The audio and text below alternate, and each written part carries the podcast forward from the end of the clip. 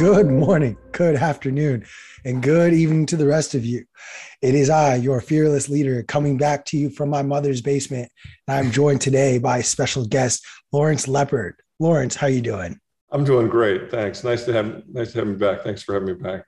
Thank you for coming on and joining us. And uh, before we kick things off and dive into things, uh, we were talking a little bit about the Bitcoin conference in Miami. I know you were there last year. Uh, what are you most excited for to see this year in Miami? Well, I just I like meeting all the people. You know, you you you do the Zoom stuff, and it's not nearly as personal as meeting folks. You know, and shaking their hands, sitting down, and chatting with them one on one. So, um, you know, everyone's going to be there, and I'm really looking forward to that. Well, if those of you who uh, have been living under a rock or mute yourselves during the moments when I say this, use code YTMAG, get 10% off your tickets. Come hang out with all of us in Miami. Uh, ticket prices go up on Friday. You have been warned. Do not do not act surprised when all of a sudden the ticket is hundred dollars more tomorrow. Today is the last day for those cheap tickets. Use code YTMAG. Uh, otherwise, Chris, my producer, and I will not be working here after the conference. So smash that buy button, smash the like and subscribe as well. Lawrence, the world is in chaos right now. Uh, we have been in a pandemic for over two years, and it seems like it's not going away with the latest new variant upgrade coming up, or whatever you want to call it. Uh, we are in the midst of hopefully not entering nuclear war in Eastern Asia. Uh, we watched a democratic republic, I guess not a democratic republic, but a democracy up north of the border uh, essentially shut off access to your banking and finances, not to mention hyperinflation going on across the world. America seeing inflation in double digits. Um, initially, what is what is of everything going on? What is it that you are paying closest attention to at this moment? Oh, that's a great question. There's so many things going on. I mean, yeah, all the stuff you referred to. I mean, this is what fourth turnings are, right? I mean, they're really chaotic and, you know, bad shit happens, right? and it's happening. I mean, I probably, you know, day to day, obviously, I'm watching the price of gold, the price of Bitcoin.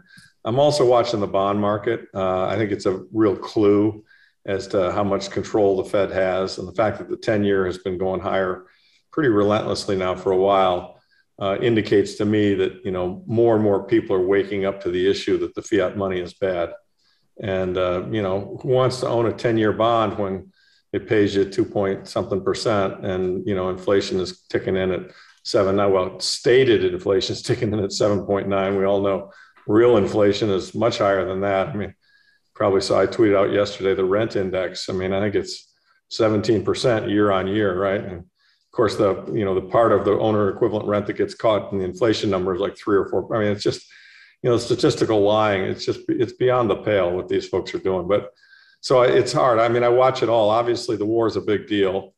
Um, you know, we can talk about that. But uh, I mean, I like to say I think Putin just shot the you know shot King Dollar in the head.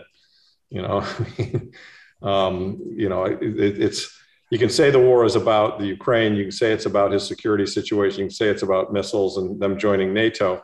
I actually think it's about a bigger issue. I think it's about, um, you know, he's tired. He's got a natural resource rich country that doesn't, you know, have a lot of manufacturing base, but boy, they do have resources, you know, um, natural gas, oil, and, and wheat. And he's tired of selling it for paper money that can be printed. And, um, you know, he he he got he got in bed with uh, with the Chinese, who obviously kind of somewhat reached the same point, and they decided to you know to he decided to declare war, and then we responded in kind by you know shutting off his SWIFT access, which is bad, but not nearly as bad as the next thing we did, which was we we grabbed his foreign currency reserve. So. You know, um, where's the rule of law in all of this? I mean, I guess in war there is no rule of law, but the point is that the West used to stand for the rule of law. And when you see what Trudeau did in Canada and then you see this move, you can't help but say to yourself, you know, this isn't good, right? I mean, his possession is about to become nine tenths. And if possession is nine tenths, I know the thing I want to own, right? you know, 12 words. Unless you torture them out of me, you can't take it. so maybe for better or worse that I have the worst memory and can't remember my my seed phrase is 24 words and it's probably for the best because you pinch me hard enough and I'll I'll blast them out but I don't remember them. So jokes on you. There you go. Um, I want to ask a little bit because I know you talk a lot about how you you have gold as a hedge. We've heard a lot about how Putin is has been hoarding gold for the last few years as well. Yeah. We have Peter Schiff, the perma bear for Bitcoin and perma bull for gold. Um, what what is in gold market in specific? What is it that you're paying attention to, and what is it that you're seeing that's a positive? Uh, and also, what is the thing in the gold market that you're a little tepid around, or maybe don't? Yeah. Well, obviously, I pay attention to the price, and of course, you know, it's it's no it's no doubt that you know when, whenever something happens that's enormously gold friendly, gold sells off, and that's because of the paper gold market. I mean, look, I mean, what just happened, what Putin just did, is just like a it's like an amazing. I mean, gold should be at twenty five hundred, right? But it does. It's not because the powers that be on the other side can create a lot of paper gold and sell into the market and flood it, and and then bring it back down. So so pay attention to that at, at more of a macro level. You know, I'm watching the offtake numbers and you know, Russia's buying, China's buying, India's buying. You know, coins are getting, you know, coin sales in the US are going up, other countries as well. You know, dealers are tight, premiums are high. So, you know, there's a lot of accumulation and purchasing of physical. And to me, that's important because the physical market is what will eventually break the paper market. I mean, you can't print a physical ounce, right? So, so I'm, I'm watching that. You know, the what are, what are the you know what are the weaknesses of gold? Well, obviously the paper manipulation and the fact that nobody knows who who has what. And, you know, the 8,300 tons that we theoretically have, we haven't audited them for years, so we don't know if we really have them. Um, you know, there, there, there are lots of weaknesses around the edges. You know, I suppose, uh, you know, to me, the reason I've stayed in it and the reason I think it, it, it's going up, perhaps not up as high as Bitcoin goes in the longer run, but it's still going up, is that, you know, there, there are a lot of people in the world who have a vote on this. And, uh, you know, the, the Chinese have a vote, the Russians have a vote, the Indians have a vote, you know, the Saudis have a vote, et cetera. And, and, you know, the world, the world will eventually, in my opinion, migrate to Bitcoin as a superior solution. But, you know, I, I emphasize the word eventually. I think the Bitcoin community kind of assumes it's going to happen instantly. and, and I don't know that it will. And so, so there's a role for both. I mean, they both represent good potential candidates for a neutral reserve currency which is what the world really needs. I mean, we've been misallocating capital for so long.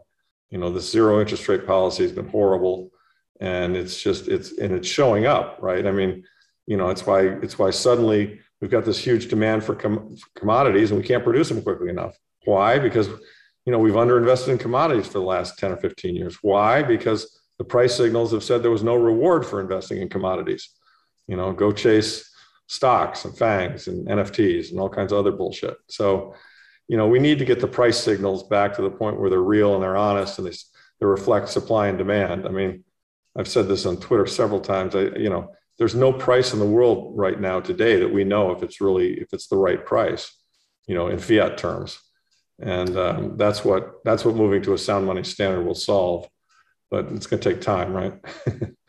Yeah. yeah, Lawrence, and, and definitely to your point, like obviously you you reiterate that gold that can get dumped on by paper manipulation of the currency. Um, while obviously gold itself is a bearer asset, obviously Bitcoin is the digital bearer asset. So I guess my question to you is: While we've seen Gary Gensler over at the SEC block countless uh, spot ETFs, obviously there's the futures one, which isn't a great and i actually don't recommend anyone buy it unless you're a hedge fund or you're doing these quants or whatever. Um, i selfishly i think it's a good thing that it keeps getting denied. I know a lot of bitcoiners and other people would like it to get approved in the sense that it would make the price go up in theory because more people would be buying it in their retirement accounts and 401ks and such. But i guess my thing is it's like pushing forward the idea that you need to be self custodying your bitcoin. And obviously there are a couple companies that do offer services that do that um, it's obviously right. a little bit more complex. Do you see that as a, a benefit or uh, a downside to basically this spot ETF getting denied? And I guess what are your theories behind them denying it anyway? Yeah, well, why are they denying it? I'm not sure. I suspect powerful interests are putting pressure on them not to do it. I mean, I think I slightly differ with you. I think having it would be good. I mean, just it make it easier for more people to buy it. People people don't buy GBTC because well, it's at a discount, therefore there's something wrong with it. I don't think that's really the case, but um, you know, knowing those people. But um, you know, I, I, think I think I'm not sure why Gensler's not going for it. I, I, think it's I think there are powerful interests in the banking community, uh, from what I've seen, what I've read, that have done everything they possibly can to slow down, you know, the development of digital assets and Bitcoin as alternatives to their system, and or to control that development. I mean, I'm invested in a company called Avanti, which run, is run by Caitlin Long, and it just changed its name to Custodia. And you know, she's trying to get access to the Fed and the Fed wire. She's trying to really play by their rules and play by their game and be an alternative to Tether, which I believe is a fraud. And you know, she's been stymied at every round, and the banks have basically said, you know, to the degree that we're going towards digital currencies, we want to be a player, we want to control it. You know, they have to have federal bank charters, which is absurd. You know, it's completely absurd. So they've tried to shut the whole DeFi community down. And uh, to me, that's you know that's wrong and that's bad. And you know we need more Senator Lummises around to you know to fight for the other side um, because we got plenty of senators who are on the bank payroll. So you know that's that's going to take time. And I, I look, I whether we get a Bitcoin GB uh, Bitcoin ETF or, or not. I mean, you make a great point, which is you know when you've got Trudeau saying he can seize your assets, and when you've got you know Biden coming out with an executive order saying I want you guys to all go back and figure this shit out you know, I think personally, it's only a matter of time before they ask people, how much Bitcoin do you have? Where is it? You know, they ask Coinbase to report who their customers are, how much they hold, et cetera. I mean, we saw some horrible things. Like, I don't know if you picked up on the Coinbase guys going after, you know, they would say they were going to maybe freeze Russian accounts at Coinbase. I mean, you know, WTF. I mean, that's not what this is about, you know, right? I mean, and and so what it tells me, and and and look, I'm extremely cynical, but I think with a fact pattern to back it up, I'm extremely cynical about uh, what the powers that be will do to protect their privilege because I've seen them do it. I mean, they did it to the Hunts. They did it to me in 2008 when they banned the short selling of financials. You know, Trudeau's Trudeau tried to do it to anyone who sent $50 to the truckers. You know, they we just did it to the Russians. I mean, they, you know, they, well, they did it in, in nickel, right? I mean, they just they just changed the nickel rules basically to protect you know that the LME, which is now a joke, and to protect the billionaires that were you know short nickel. You know, one of whom was financed by J.P. Morgan. So you know, Jamie Dimon's company just got saved from a billion five loss if they'd let nickel price discovery really occur. And somebody who owned those large nickel you know long positions was, in my estimation, cheated out of four billion dollars. You know, so and perhaps more if it had gone you know to the moon. So so the point I guess I'm getting at is, uh, you know, yeah, owning an ETF, owning a Bitcoin ETF, yeah, right, good thing, better than owning, you know, FANGs, right? But really, you know, doesn't ultimately solve your problem. I mean, the way you ultimately solve your problem is you have your own keys and you self custody this stuff. Because I believe, and I've spoken to, I have many good friends who are involved in all parts of this business. I believe before this is all over, they're going to come after us. They're going to come after the Bitcoin guys. They're going to come after the gold guys. They're going to blame us for ruining their beautiful system. You know, sound money. I mean, we are going to become, we're going to become like anti-vaxxers or, you know, whatever. They're going to demonize us. And so, you know, um, fine. If that's how they want to play the game, so be it. Um, you know, I got my 12 words, right? and and possession is nine tenths, and these are bearer assets. I mean, look, we know because they've signaled they would like to eliminate cash and they would like to shove us all into CBDCs. That's a fact. We know that. So, you know, they're going to go in that direction, I think. Now, the tough part is knowing how, when, what, et cetera, because, you know, they're crafty and we can't know every move they're going to make and when they're going to make it. But you can see the writing on the wall. That's that's how I view it. Lawrence, you mentioned now a couple of times the the way the paper gold market is manipulated, the way some of these commodities get sort of limited in how much their gains are and get toyed with. I personally believe the entire oil market is just a, a nice big cartel out there to to rake in as much money they can against us. How are any of these things, gold included, different than fiat money that gets manipulated and they're not. I mean, they're not. They're really all extensions of it. And I talked about this in another podcast recently. I mean, you know, when and and and the reason how do they manipulate these things? They do it with derivatives, right? And so so let's go back to a basic premise that you know, which which I call you know table stakes poker, right? I mean, if, if you know how you play table stakes poker, you know, basically you can only bet what's on the table, right? And so the person at the at the at the game that has the biggest pile of chips can basically bluff the entire game and put all their chips in and nobody can call them okay and so so really instead of what's right and price discovery occurring in any kind of a normal fashion um, you know in, in a table stakes game in, in a game where you have the most buying power you've got the ability you can control the market. And the us federal government has figured this out in my opinion. And through derivatives, they can control the prices on all of these markets because they are the biggest people at the game. They print the money, they have the unlimited balance sheet, and they have offshore accounts with which to, as you say, the gold market's an entire simulation to, or I mean, the oil market to rip us all off. And I, I don't dispute that. I mean, I think that's probably right. And so, you know, if I were God and I were trying to figure out how to make it, you know, once this fiat thing collapses, and I think it will collapse, you know, and I were trying to restructure the new system, I mean, one, I'd put sound money as the base currency, you know, and, and there are a lot of ways of doing that. It could be Bitcoin, it could be gold, it could be a bank, or it could be some combination of commodities. I mean, whatever it is, but it'd be defined, it'd be clearly defined and immutable. And then what you would do is you would say, and that makes gold a tough candidate. But then what you would say is you would also say, you know, we're putting in Glass Steagall and we're going to outlaw derivatives. We're going to, the, the, the futures and hedging will only be allowed in so, insofar as it's connected to legitimate financial you know um, commerce and activity so that a, a, farmer could sell his future corn production or a buyer of corn could hedge the protection of purchasing of future corn but above and beyond that just pure speculation above and beyond that would be illegal because it, what it leads to is it leads to these derivative chains that then allow people through leverage to push these prices anywhere they want them to be and there's no real price discovery going on. And that lack of price discovery is what creates all these misinformed prices, which then leads to these booms and busts and, and you know the the fraud that we all have to live through. It's you know more or less these people are ripping us all off. So uh, it's it's a complicated problem, and the average man doesn't understand it.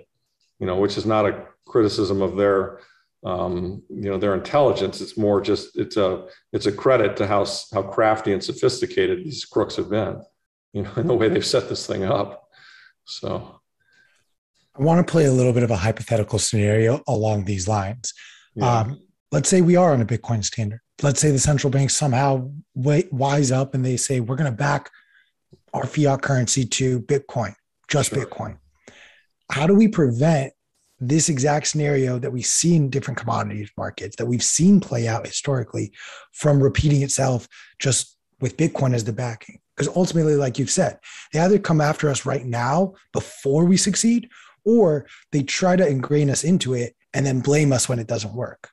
Right. Well, I think what you're alluding to, I mean, there is a futures market. I mean, there is paper Bitcoin, right? I mean, some some people try and claim, well, there is no paper Bitcoin. That's bullshit. I mean, there there are futures contracts on Bitcoin. I mean, you can go to Glassnode, you can see the size of them. Now, fortunately, they're pretty small compared to the overall Bitcoin market, Bitcoin trading, Bitcoin size, et cetera. I mean, one of the reasons, ways we know that gold is a manipulated asset is that we know the paper contracts and the size of the paper contracts compared to the actual physical market. It's multiples of the physical market, depending upon how you measure it. So as a result of that, we know that gold is a manipulated asset. Bitcoin could be manipulated, but it hasn't, I, from what I can see, it doesn't appear that it's been heavily manipulated yet. I think what you're alluding to is the possibility that they'll try and develop a system where they do that in the future. And I think the way you do that is you, you know, you, you more or less just shut down these futures markets. You know, you just you say you can't do that.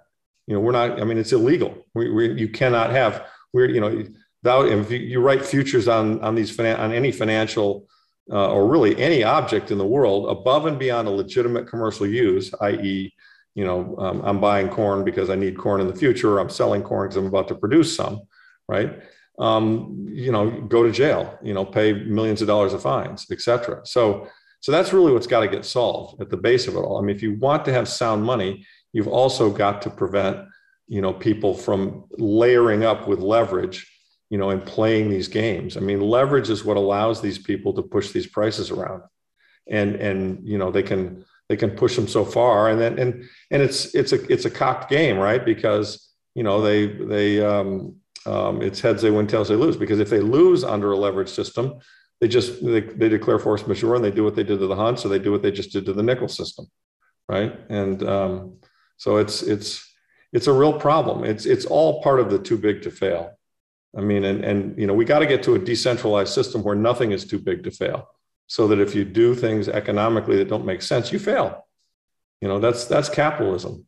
And what, what we've got right now is state-controlled socialism for the rich. My fellow plebs, the Bitcoin conference is back Bitcoin 2022, April 6th through the 9th, is the ultimate pilgrimage for the Bitcoin ecosystem. The Bitcoin Conference is the biggest event in all of Bitcoin and cryptocurrencies. We're leveling up and making this bigger and better than ever. I'm talking straight to the moon with the four day long festival in the heart of Miami at the Miami Beach Convention Center. This has something for everyone. Whether you're a high powered Bitcoin entrepreneur, a core developer, or a Bitcoin newbie, Bitcoin 2022 is the ultimate place for you to be with your people and celebrate and learn about the Bitcoin culture. So make sure to go to b.tc forward slash conference to lock in your official tickets and use promo code Satoshi for 10% off. Want more off? Pay in Bitcoin and you'll receive $100 off general admission and $1,000 off whale pass. Those are stackable. So go to b.tc forward slash conference and attend the best conference in Bitcoin history. Yeah, Lawrence, uh, I definitely agree. And I know many people are swayed or uh, I guess leery of, of Bitcoin in particular because of its volatility. Obviously, you, Q, and I all know that, you know, volatility is the price you pay for returns and the right. asset class speaks for itself. But to be honest, I actually like the volatility because it helps shake out like the manipulation that's going on. I guess the the one thing I know you think that um, having a 401k or, or people being able to buy a spot ETF would be a good thing. And like I said, I, I guess it would be good to give people exposure, but I just my biggest worry is then they can do exactly what they've done to gold over the years and manipulate the price through through that basically by buying the paper asset and overcoming Bitcoin's uh, class itself. Obviously, you and I and Q can transfer Bitcoin from node to node or wallet to wallet, whatever, and that's we're actually you know moving the asset across itself. But I think I worry about if they lock it up in these long term instruments or whether retirement accounts that we would lose or have issues exactly like the gold market sees right now with paper gold things. Uh, I guess I, would love your. I think it's a that. fair point. I think it's a fair point, and one could argue that yeah, that an ETF. I mean you know, I guess one of the ways you could prevent that is, you know, you would have an ETF that would be, you know, completely audited so that, you know, I mean, in, in you know, by multiple auditors so that, I mean, if an ETF, I mean, this is the, this is the issue with Tether, right? I mean, you know, if an ETF really hold, does the ETF really hold the Bitcoin that it claims to hold? You know, and, and if it does, then they haven't created any paper Bitcoin. But the minute they step, you know, the minute you get into fractional reserve anything, you've you've introduced another layer of, of complexity that then can lead to you know manipulation and, and too much leverage and, and the kinds of you know kinds of games that we're talking about here yeah and i guess bitcoin's different that it's easy to digit uh, like to uh, audit the ledger in a way. I right. know that you've always argued that uh, I guess in Fort Dix that the supply hasn't been audited in I don't know how many years. Um, and that's kind of another way that you can manipulate this game. Obviously, if they're saying they have a spot ETF, you know, I think many Bitcoiners would say, fine, you can do that, but we want to see that the coins are actually there. And if they say, oh, you know, we have X amount of coins, it's like, well, give us the address. We want give to be able address. to see it Exactly. Yeah, no, and that and that kind of transparency should exist. I can tell you from New Jersey because you said Fort Dix. It's actually Fort Knox. Fort Knox. yeah. Fort Dix was probably up the road from where you lived. yeah, yeah, it is very much near me. So, um, or at least where I used to live. But um, yeah, so I guess auditing the supply is very important. I guess how have they been able to get away with it in, in gold sense? Obviously, they've hidden the supply there and they're able to dump it with paper gold. But I guess anything else aside from like a, a 6102 attack and do you think that that would be able to occur in Bitcoin, or do you think uh, it would not fare this time around? Well, yeah, your 6102 is the number of the executive order that that FDR issued. Um, I, I don't, you know, look, I mean, I, I suppose I think Bitcoin's the horse that's out of the barn. I mean, I, I think too many people own it, too many people support it, and the U.S. isn't generally into you know seizing assets and doing that kinds of things. Although you know, in a national emergency, right? I mean, if gasoline is, you know, racing to the moon, and I mean, if we've got runaway inflation, who knows? I mean, I think all bets are off. And, you know, if you read the history of the world and you read the history of hyperinflations, you know, you see some pretty bizarre and bad stuff happening. I mean, I was this weekend, I was rereading Fiat Money Inflation in France and the Assignat, you know, when that was going on, basically gold holders who didn't report their gold were being guillotined. So, you know, it's, uh, you know, I mean, um, desperate governments will do desperate things. You know, I mean, I thought this, you know, what, what FDR did, I mean, whether you like FDR or don't like him, and you know, like all humans, he had good qualities and bad. Um, you know, what he did was really wrong. I mean, the notion of you know seizing people's assets. I mean, Um, and I'm sure there are I'm sure there are statists who would take the other side of it, say, no, he was trying to save the country. He had to seize those assets. Well, okay.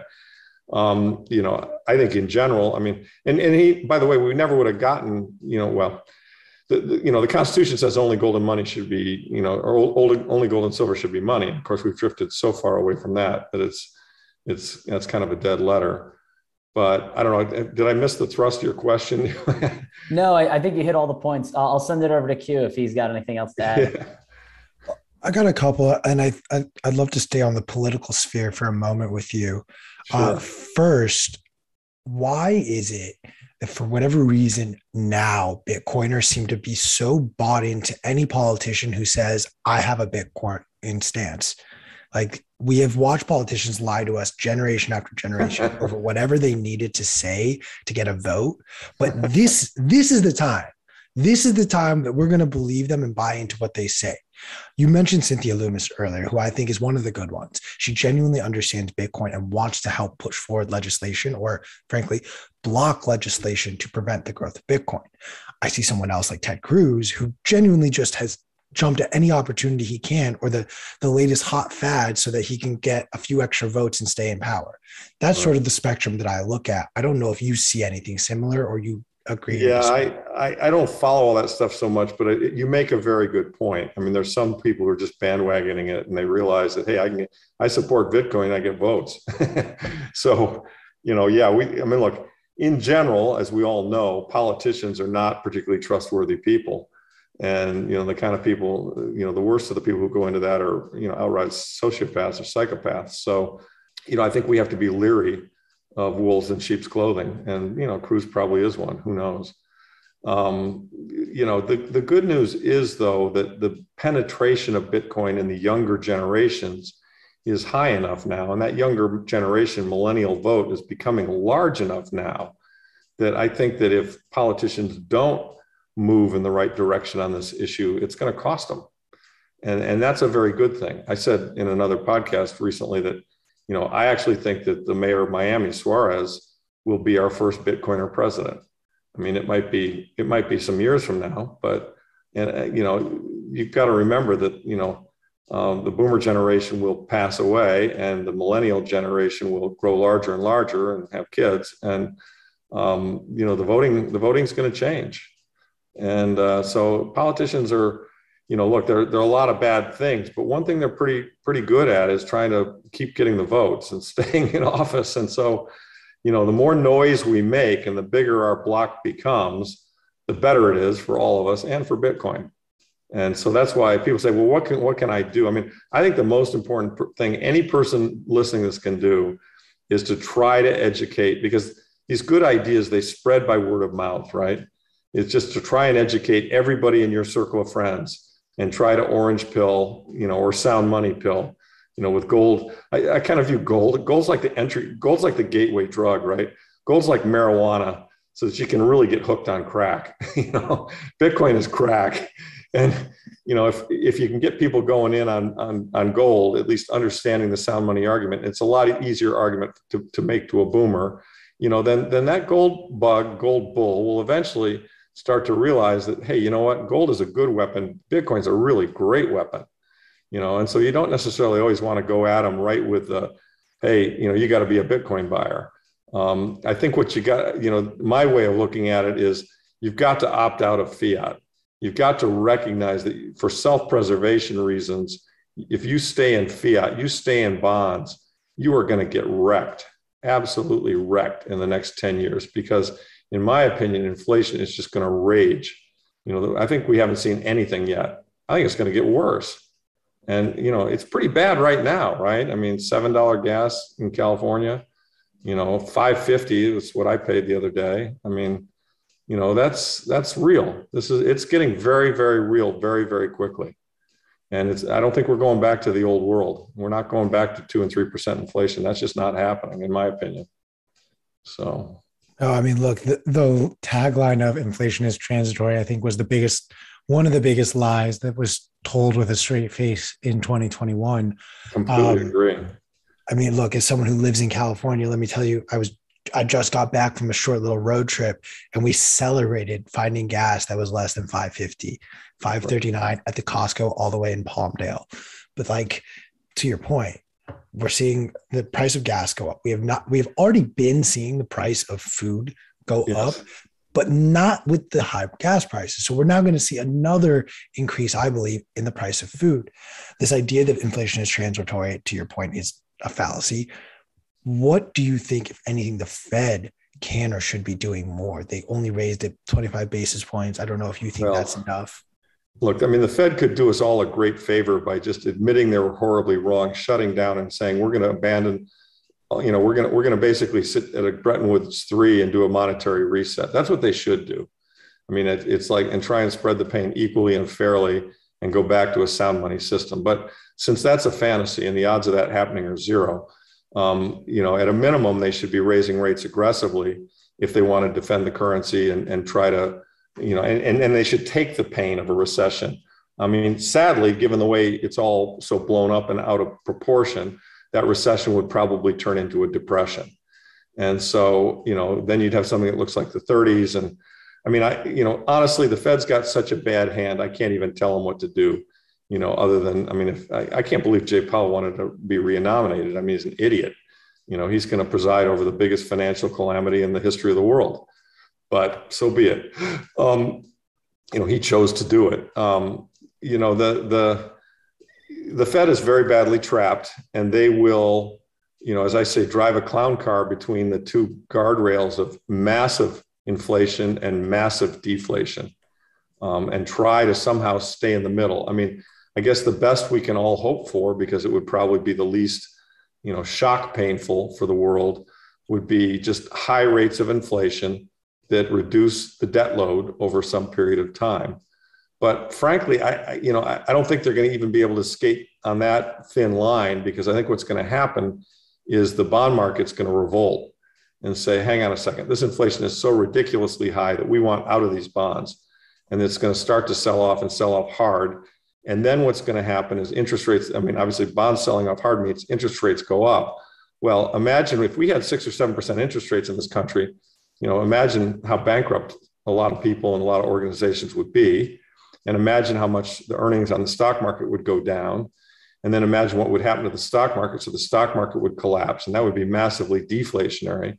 And so, what, what you have is by distorting this thing as badly as they have, they have completely driven us into a, a dead end, you know, canyon, and there's no way out. And so, you know, we're either going to have massive inflation or massive deflation or some some combination of both. And I think we're going to have a combination of both where everything you need is going to be incredibly expensive and everything you own is going to go down in value. Everything that's leveraged, you know, all your assets, your house, your car, whatever, because nobody's going to have any money to buy anything. And in that respect, it's going to look like the 30s. And you know, unless they print like crazy. And so, and so their their solution to this problem at every turn is to print more money but that makes the problem worse because then people have less confidence in the money. And this is how you get to a, you know, effectively a crack up boom and a hyperinflation, which sadly I think is in our future. I mean, that's because when people realize, if you study hyperinflationary history, when people realize that they have no, the government has no choice but to continue printing and not just printing, but printing more consistently and over, you know, generally more over periods of time, then, you know, they're going to say, hey, get me out of this burning house called fiat and give me something real. Give me toilet paper, give me food, give me a house, give me a car, give me whatever. But I tell you one thing's for sure, I'm not saving my money in dollars.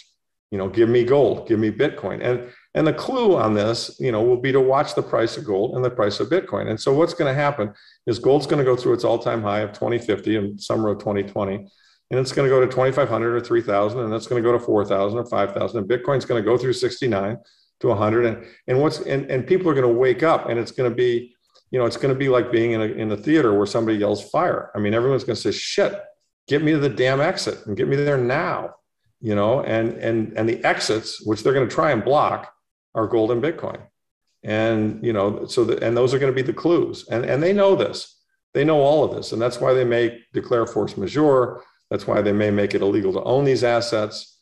That's why they may have a banking holiday. I mean, this is this is all akin to what happened in the 20s and 30s. I mean, this is it's very simple to, you know, it's simple, but it's not understood because the reason it's not understood is nobody who was alive during that time is alive today. You know, if you were a financial investor in the 20s and 30s, you're dead now. But this is a sovereign debt bubble bursting, sovereign credit debt bubble bursting. That's what this is. And, and most people don't understand that. And they don't know how to model that in their minds. They don't know the right assets to hold when that's happening.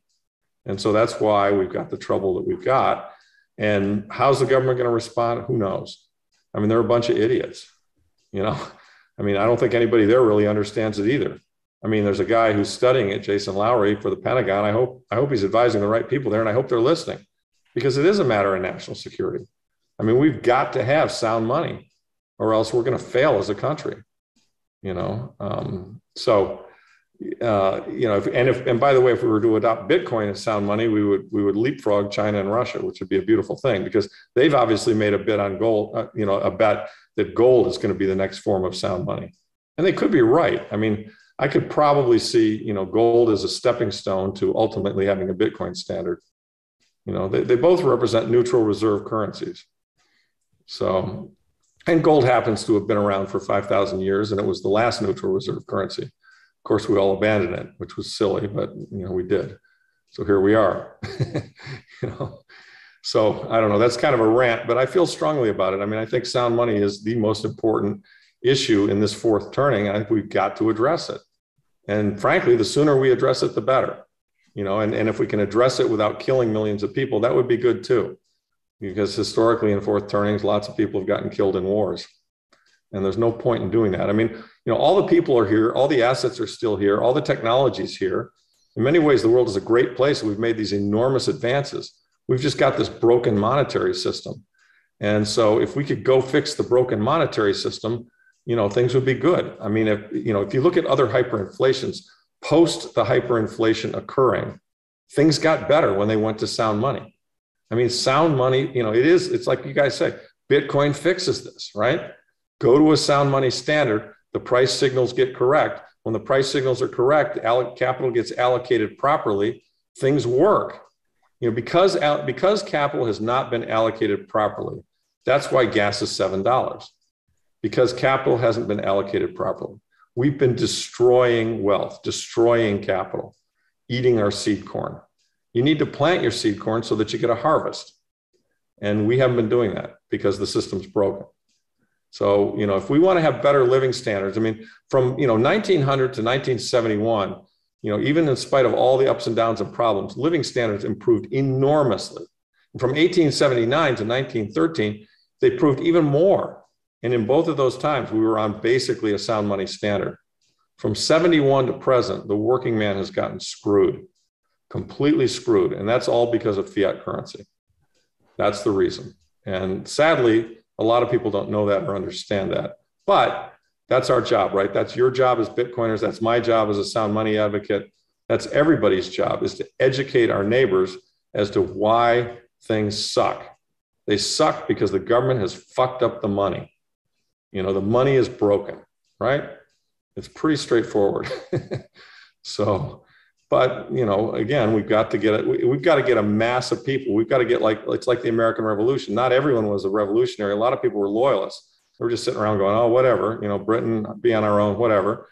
But you know, we got to get a bunch of revolutionaries who are like, "No, not whatever." You know, we don't want to live in a shitty world you know let's get back to sound money so that we can get back onto having you know improved prosperity for everybody and fairness right it's not a kind of a whatever sort of thing it's a, it's an obvious need that we have to to unbreak the system that's broken that's how i feel about it yeah, Lawrence, I, I love that rip. That was a really good one, really passionate. yeah, I'm sorry. Once you get me I told you once you got me started, I was going to rant and rave, and I guess I've lived up to that, right? You, you, there's yeah. some quotes you can pull out of there.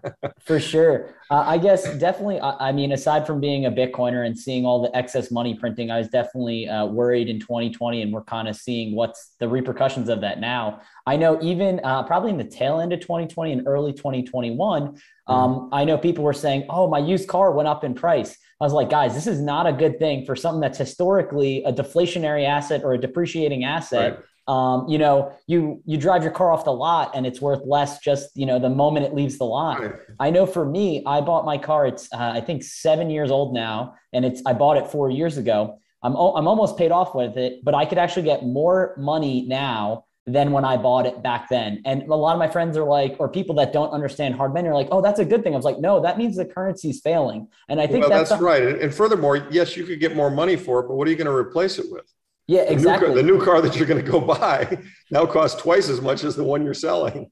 Right? Exactly. Aside from it being paid off and it's a good car and there's, you know, min- minimal maintenance, there's no reason for me to sell it. But exactly. people are like, oh, this is a good thing. I was like, this is not a good thing. That's no. like the reason it's worth more is because the currency is worth less. And that's, that's like right. something I keep hammering home as an entry point into telling people uh, about Bitcoin. I guess I'm going to segue more. I know you brought up the bond market. It's something that you're looking at. I was talking to Dylan LeClaire yesterday And he was saying historically, when you look back in history, whenever the two year treasury passes the interest rate on the 10 year treasury, uh, historically, we always go into recession and sometimes depressions. Uh, you know, it ultimately led into the Great Depression and stuff like that. Um, so I, I know Greg Foss coined this term of basically like equities are the tail that's getting wagged by the dog in the bond market. We're getting obviously very close to, to those two cro- those two numbers crossing or the yields crossing on those two. Do you think that that would be the catalyst to it falling apart, or do you think it would be a no bid bid in the bond market aside from obviously the Fed? I guess not that we're predictors of the future, but what do you think is going to cause this thing to unravel ultimately? Um, well, those two, yeah, those two guys are very smart, and they're both right. I mean, when the two cross the ten, that is, I mean, look, we, the there is no doubt that right now, with these kinds of pricing you know, prices that are that are taking place, that demand destruction is is is about to occur. Right? I mean, you know, you you tell people who are used to four dollar gas that gas is now seven dollars, they're going to drive less. I mean, you know, full stop, and and that means they're, you know, the the, the tire maker is going to make less tires, and the car maker is going to sell less cars, and the guy who makes the car maybe he's going to get laid off and you know that's that's a recession right that's an economic downturn and so so yes i mean i think there's no question that we're about to go into a severe downturn related to that i mean is if the stock market goes down i mean a lot of people kind of gauge their spending based on the stock market. They look at their retirement account they look at their stock account and you know these are obviously middle class to upper middle class people but still uh, you know the stock market goes down 50% they feel poorer and they think well i won't take that vacation i won't buy that new car i won't at the margin spend that money. So yes i think all of those things could be catalysts and i think there's a very decent chance that we're i mean if you measure it in real terms we've been in a we've been in a recession since 2008 i mean it really you know the a lot of you know so if a company's sales grow 10% year over year right but they increased their prices 10% and sold the same number of units. That's not really growth, right? I mean, that's fake growth. That's inflation, not growth. And so, you know, there's been a lot of that taking place in the economy. And, um, you know, I, I, think that there's pretty high probability that we are going to tip over into some kind of a, a, a downturn and that people will start losing their jobs and they'll start screaming for UBI and they'll start screaming for more stimulus. And, you know, the, the, the, the stock market will be down and this will be part of the problem that the Fed will be called to, to solve. Right. And, and so I've said this to another podcast. you know, it would not surprise me at all if then Congress said, all right, you know, we're going to amend the laws and allow the Fed to buy stocks. I mean, it's happened in Japan, it's happened in Switzerland. You know, a, decrease, a decreasing stock market will make the economy rougher. And, you know, they'll call it the USA, you know, IRA Protection Act enabling the Federal Reserve the power to buy stocks. And okay, so the Fed will start trying to save the stock market. Well, that's fine. How will they do that? Where will they find the money? Not in taxes, of course not. They'll print the money. And of course, that'll make the inflation problem worse. So, you know, yeah, I mean, it's, you know, we are at the point, guys, in my opinion, we're at the point where the wheels are about to fall off in a lot of different areas. Inflation is raging, the stock market is cracking, money is losing its value very rapidly the you know what what Luke Gromen calls the you know the alarm bells you know or the fire alarms are ringing. You know, gold is right near its all-time high, about to break out and surpass its all-time high. You know, Bitcoin is down a bit from its all-time high, but when it went from five or six to you know 60 some 67 or where it went to, I mean that was a that was one hell of a fire alarm, right? And and you know they'll start another uptrend soon, in my opinion. And yeah, things are things are bad, and you know, and you, you there, there are just a lot of signals. I mean, you know, nickel doing a GameStop, that's a signal. Um, oil going, you know, to 130, that's a signal, right? I mean, you're laughing about my nickel doing a GameStop. I I'm going to steal that, Lawrence. I will give you credit, but oh my God, I'm going to steal if they're doing a GameStop right now. right? I mean, it's crazy, right? I mean, it's like, um, you know, there's a lot of there's a lot of stuff going on. There's a lot of stuff going on, and and the wheels, are, yeah, the wheels are breaking. I mean, you see you see the spreads in the junk bonds are starting to blow out. You see the bond market is starting to have trouble. I mean, there's some really great macro sources on Twitter, and you know, all these people are watching all these little indicators, and yeah, things are kind of jiggy. And you know, it, it could be. It, I don't think it'll be long before we get right back in the thick of it. So um, you know, to the degree things aren't jiggy or things appear to have calmed down a little bit, uh, I, you know, I, I suspect we're going to, this is going to be a very tumultuous year, in my opinion. And there's going to be a lot of volatility. That's one of the things I'd like to add. I always try and make this point when I do a podcast. You, people have to recognize the, da- the dangers of leverage and, and, and, and the way these prices can swing around. And, and I saw, it was a really sad story I saw on Twitter somebody a year or so ago or six months ago had totally bought into the PlanB model of how Bitcoin was going to be 150 in six months. And so they went and they levered up all their Bitcoin. They bought, you know, they had one Bitcoin, they owned free and clear, and they bought four or five, right? And you know what happened? Bitcoin did a, you know, a big correction and bang, they got blown out. Now they own zero Bitcoin, right? Sad, right? The point is, you know, things are going to swing around a lot you got to know what you own. You got to know why you own it. You got to believe in the long run it's going to have value. I mean, I know in the long run, gold and silver are going to have value. I know in the long run, Bitcoin's going to have value. I know in the long run, oil is going to have value. You know, they all they're all kind of proxies for energy, and energy is the one thing the world needs to, to run on. And so, you know, I think if you have an investment in something that's a legitimate claim on energy, it'll hold its value. Now, but in the interim, boy, you know, hang on. I mean, Remember in early 2020 when oil was negative 37 bucks because nobody had any place to put it? I mean, that's volatility, right? You know, and and we could have more of that. So, you know, I mean, I think Bitcoiners, you know, some people say, well, holy shit, we've got to be close to the bottom. Maybe we are, but I don't know. Could, you know, could Bitcoin go to 18,000 briefly? Yeah, it probably could. I mean, you know, I'd be buying the shit out of it. I, you know, it'd be it'd be a gift from my point of view, but I'm sure there's some people who'd be freaking out. I mean, I, you know, I was buying Bitcoin at 3,600, you know, after I bought, I had bought some at 17,000 in Thanksgiving of 2017, you know, when everyone else was hot on it. I was too. I had owned more before and it went down to 3,500 and, you know, people were terrified. And I was like, nah, this is, if, you know, I was like, nah, in for a dime, in for a dollar. And I doubled down. And, and that's, you know, that's the way people have got to look at this. They've got to understand what's going on. I mean, it's, it's like you're in a plane and all the dials are going nuts and you got to you know you got to hang out a stick and figure out what you're to do. So it, it's tough. I mean there's no doubt it's tough. Um, but i you know the other message i would give to people that i think is very important is is just get off the dime. I mean if you don't have any sound money investments you're nuts. I mean given the optionality here and the upside the extreme upside in gold the extreme i mean if they do a i mean here's a here's a number that i think is a useful number that you you guys will appreciate. In, in 1971 you know, the amount of gold the US owned actually backed the money supply. So if you took the money supply and divided by the amount of gold, you got to 35 bucks, you know, roughly. Okay. In 1980, same story. Gold was 800 and the money supply had grown. You still kind of gold backed the money supply. It wasn't perfect, but I'm just rounding for, for convenience. Okay. If you did that same math today and took the amount of gold the US claims to own and divided by the money supply, gold should be at $78,000 an ounce. Okay that gives you a sense of how much money supply we've created in comparison to gold. I mean, it's insane. It's absolutely insane. So, you know, am I suggesting gold's going to go there? No, I'm not. You know, um, you can do a you can do a fractional reserve, or you can do a partial coverage gold system, which Britain did throughout the 1800s, where all you need is about 30% of your money supply to be covered by gold, and that would imply gold's going to 25,000.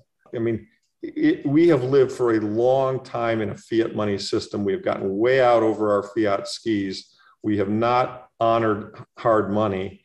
And I think the trend has changed. And I think we're about to honor hard money in a big way. And therefore, I think these things aren't just going to go up, they're going to go up by multiples. I mean, the last gold bull market we saw was the 70s. We started that gold bull market with gold at $35. We ended with gold at $800. That's 23x in 10 years. Okay. I'm not suggesting we're going to do 23x on gold today, but I am suggesting that if you don't own some gold today or some silver today or some Bitcoin today, you're out of your fucking mind. I mean, seriously. And if you understand this stuff, if you study the monetary system, you know, uh, that's how I see it. Why silver? Well, silver's silver's a it's not the perfect monetary metal, and it was demonetized in the past historically. China and India suffered from that, and silver's always been, you know, the poor man's hard money because it was smaller, more divisible, and easier to for, for small transactions. But but there's actually another case for silver today, and that is its use in so many of the ESG friendly things. I mean, it's it's important in solar, it's important in a lot of electricity applications, important in electric cars, it's you know, et cetera, et cetera. So so there's a you know there's a market for both gold and silver.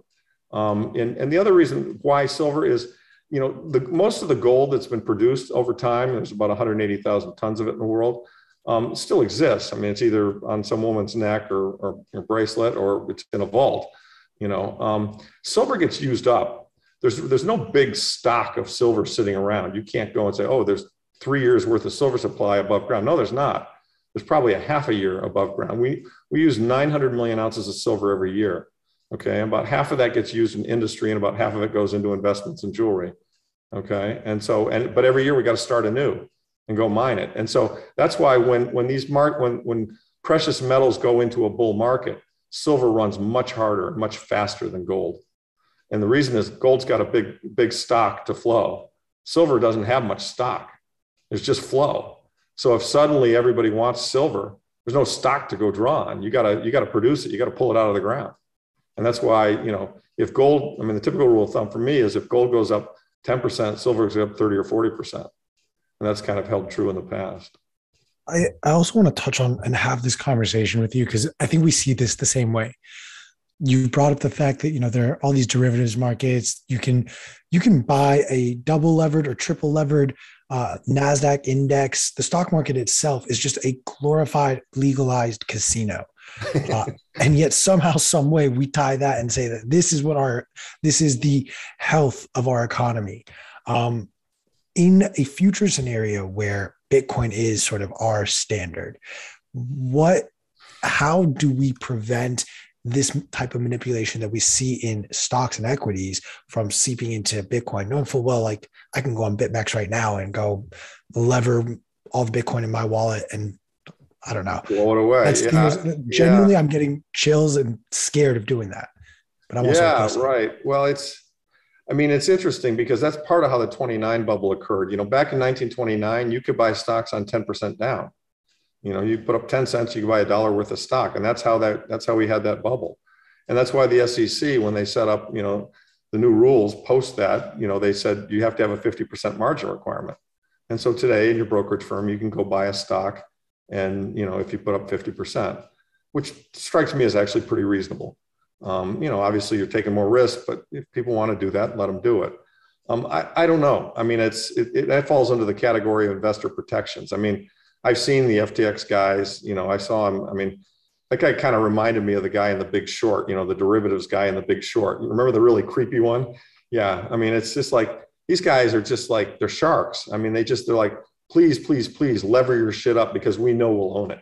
you know, I mean, you get levered, we create volatility. Guess what? The shit you own, it's ours now. So, um, you know, I, I don't know. I mean, I'm, I'm very, I'm, I'm a solid money guy, and, and therefore I'm generally speaking very opposed to leverage. Now, whether the government should restrict it or there should be laws restricting it, I mean, I think, I think the leverage created by derivatives that should definitely be restricted because it's kind of unlimited. Um, if you, if, if we need investor protections to prevent, prevent, you know, mom and pop investor from getting too leveraged, I, I don't know. I mean, I'm kind of a libertarian, so I'm kind of like, well, you know, let people do whatever they want. But, but you know, argue. I can I could argue both sides of that one, right? Leverage. If if people want that leverage, give it to them. Let them do it. I mean, they're going to get hurt by it. I don't know. It's a tough one. You know. I'm definitely on your side, Lawrence. I'm all for if you want to do leverage, but when the unwind happens, don't call them crying for a bailout from well, that's bank, right. That's for sure. Yeah. That's for sure. Yeah. I mean, it's, and because, yes, because all the Wall Street firms went and did that. And then, you know, as heads I win, tails you lose, right? I mean, I, I've seen Lloyd Blankfein, you know, holding forth on Twitter, and I, every time I get a chance to, I, I scold him and just say, dude, you know, eh, you know, STFU because, you know, you should be bankrupt. I mean, your firm was bankrupt and we bailed you out, right? I mean, you don't, you know, you don't have any moral authority to hold forth on anything, you know, so. The infamous line in, in the big short when he's like you know at the end of all of this they're just going to blame the the poor and middle class people and they're going to be the ones picking up the bill at the end of the day too. And it, it's insane. it's always the case. It's always the case. You know the other great part my favorite episode of that whole movie was where Ben Rickert is is um, is chiding you know they're partying the young guys who finally hit it big are partying about how and and he just he gets all over them about how guys you know, shut up. This is bad. You know, people lose their job. People, I mean, and it is. I mean, we, you know, we talk about this stuff lightly, but what's going on here is horrible. It's absolutely horrible. I mean, in my view. And, you know, okay. I mean, I, you know, and, and, and will I benefit, you know, if, if things go the way I predict? Yeah, I probably will. I mean, not probably will. I obviously will benefit. And I'm just trying to protect myself, make it to the other side. But, you know, I didn't, I'm not a central banker. You know, I didn't create the Federal Reserve you know, I didn't do ZIRP for 15 years. You know, I'm trying to help people protect themselves. And then I'm trying to argue. Even, and it's not like I'm just sitting here throwing rocks and criticizing. You know, I actually see a solution. There is a solution. You know, there's a there's a great solution. We got to follow it. We got to go back to sound money. This is not hard, folks. You know, so it, it's um, you know, Ron Paul knew that, right? And you know, he he pushed hard for that. I, I ran a couple of national newspaper ads you know, to support him. I read one in the Journal and one in USA Today. I mean, you know, sound money is the great moral issue of our time. And sound money is what this fourth turning is all about, in my opinion. And, you know, the, the thing that's the thing that's in our favor is that people are smart, people are honest. And those of us, I think once we get to the point where those of us who understand, when we get to the point where the world understands how important sound money is, the world outnumbers the elites the elites are the ones who benefit from the unsound money system. There are a lot more of us than there are them. And so all we need to do is create a big enough mass of people who understand this, and we'll fix it. And that'll be good. Our kids will live better, their kids will live better. It'll be a better world honestly, I don't even want to call it a game. I just want to say, like, I want to create the Big Short sequel, and we're going to call it the Biggest Short. um, I think Brad Pitt was the one who had the line in the Big Short where, when his cohorts, the two young guys, celebrated essentially making all of the money that they did on their short, he reminded them, like, you guys got rich because now a bunch of people are homeless. Yeah, that's what I just um, talked about. Yeah. Yeah. I, I want to kind of go now playing with Bitcoin and this scenario that we are in, where we sort of there's something going to collapse, whether it's going to be the stock market, whether it's just going to be your bank account literally being worthless and we having to us having to take wheelbarrows of dollar bills to the grocery store because Visa collapsed or whatever that scenario is. Um, who do you think are the biggest losers in a scenario where Bitcoin becomes the standard? Well, the people who have the most fiat currency um, and the and the wealthy. I mean, it's um, you know, and I, I am rooting for this day. I mean, you know, the, the you know the fiat masters have gotten wealthy off of fiat, and they, and generally speaking, they don't like Bitcoin. They hold all their money in fiat. They're going to be bankrupt. I mean, you know, and it's it's going to be really hard. It's going to be really hard when a guy like Jay Powell, who has a hundred million dollar net worth, has a zero, you know, is bankrupt, goes zero, and and it's going to be really strange for him to be looking at guys like you and me and other guys, and suddenly our net worth is what his used to be. And that's going to be kind of strange, you know, for people who have all the money. The people who have all the money, they're not going to be able to make the rules anymore. And, you know, the Bitcoiners are going to have all the money. And so, you know, the Bitcoiners are going to elect the politicians and create a system. And hopefully we're going to be humble and smart enough to create an honest and a fair system. And, you know, to remember that, you know, what got us here and how we got here and what was wrong with the old system and, and, and to fix it you know, and there'll be all kinds of things that'll get put in, like you know, term limits and so on and so forth. But I mean, that's that's how uh, you know that's and it, perhaps it's naive, but rather optimistically, that's how I see it playing out. You know, there'll be enormous pain, but when fiat collapses, think about it. The fiat masters, I mean, they have they have the power they have because they have a lot of money. I mean, they can buy the government, which they've done, right?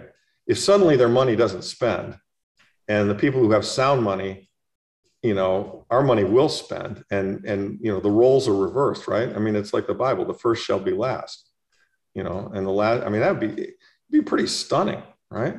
I don't disagree. I think that would be a dream scenario. However, I want to push back because, for example, if a high net worth individual, let's just call it someone with 10 million or more, has a 1% allocation to Bitcoin in the last minute, that's still them putting aside $100,000 onto Bitcoin. And let's say that's not even a whole Bitcoin, but at least they're able to make a flash buy very quickly versus the person who is, you know, working at my local dry cleaners or making my sandwich at Subway or wherever it is.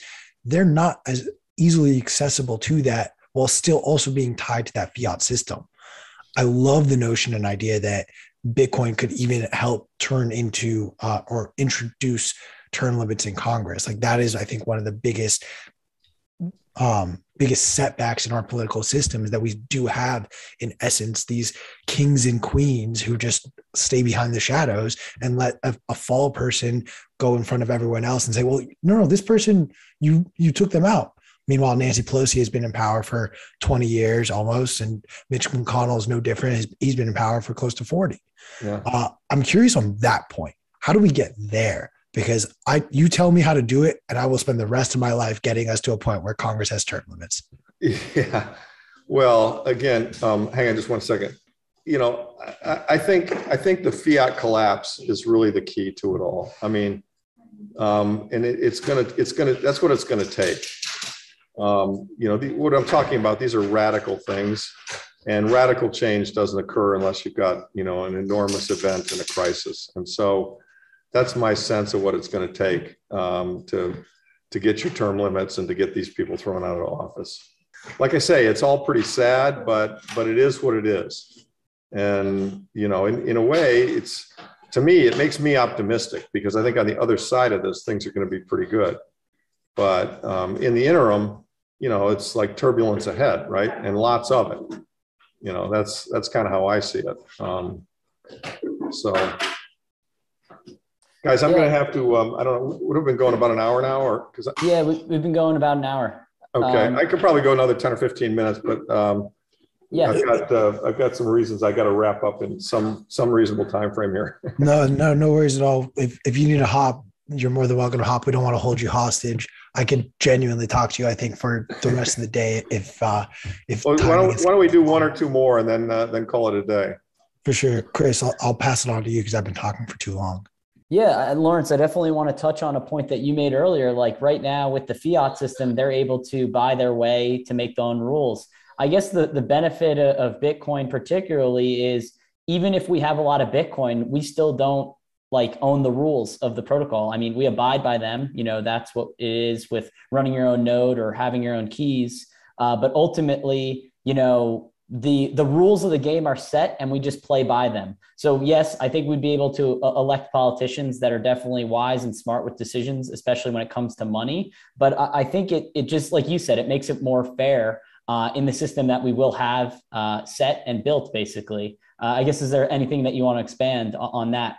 No, I mean not really, and I, I apologize. I've got uh, uh, I've got some background noise going on here that I can't control. But um, no, I you know the, the the the new system will solve a lot of these problems, and unfortunately, I mean you know the only thing we can do is work hard to accelerate the process of the old system failing. I mean, the point I've made on other calls, and I think it's important, is you know, and some people they fear what's about to happen, and it, it's not. It's not. You know, I fear it. It's not going to be great the next five years, but you know, it, this is like the system. We all know the system's broken, and it's like we got to rip the band-aid off, right?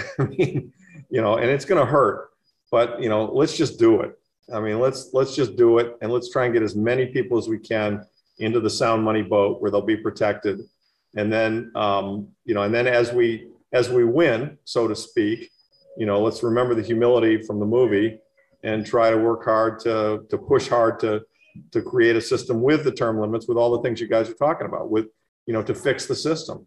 And, and that, you know, that's what I see. That's the task of your generation, right? I mean, you know, my generation will be fading away in the next 20 years, but your generation is going to be grabbing power. And, uh, you know, you got to take that power and use it to fix a broken system. And you will, because you're the hero generation. You will, you know, and it, it's, I have, I have no doubt about it. It's going to happen. But, um, you know, I, I will say with high probability that there are going to be a lot of ups and downs and bad events. It's going to be tough for all of us. It really is. But, you know, I mean, maybe, maybe this is, you know, we're, we're paying for it being a little too easy, a little too long under the old system. But again, I apologize for the background noise. We haven't had our house cleaned in a long time and we just got some cleaners to come over. And uh, so I got a vacuum cleaner going that I can't really control and I can't send them out. So maybe we can wrap it, maybe we can wrap it up. You're you're all good, Lawrence. We really Okay. appreciate the time. We will let Yeah. you uh, go about your day. Uh, excited to get to meet you in person in Miami. For everyone who has enjoyed this conversation, make sure you get your tickets. Make sure you come down and, and join us and see us down in Miami. Use code YTMAG to get 10% off. Lawrence, thank you so much for your time. Yeah, We're going to cut to me a in quick Miami, make sure and come up and say hello. I, you know, I'll try to, uh, try to be as, as open and available as possible. I, I'm looking forward to meeting you guys. We're going to have a lot of fun down there, guys. Yeah, we are. Don't want to miss It'll out. be good. Okay, take care, guys. We'll see you.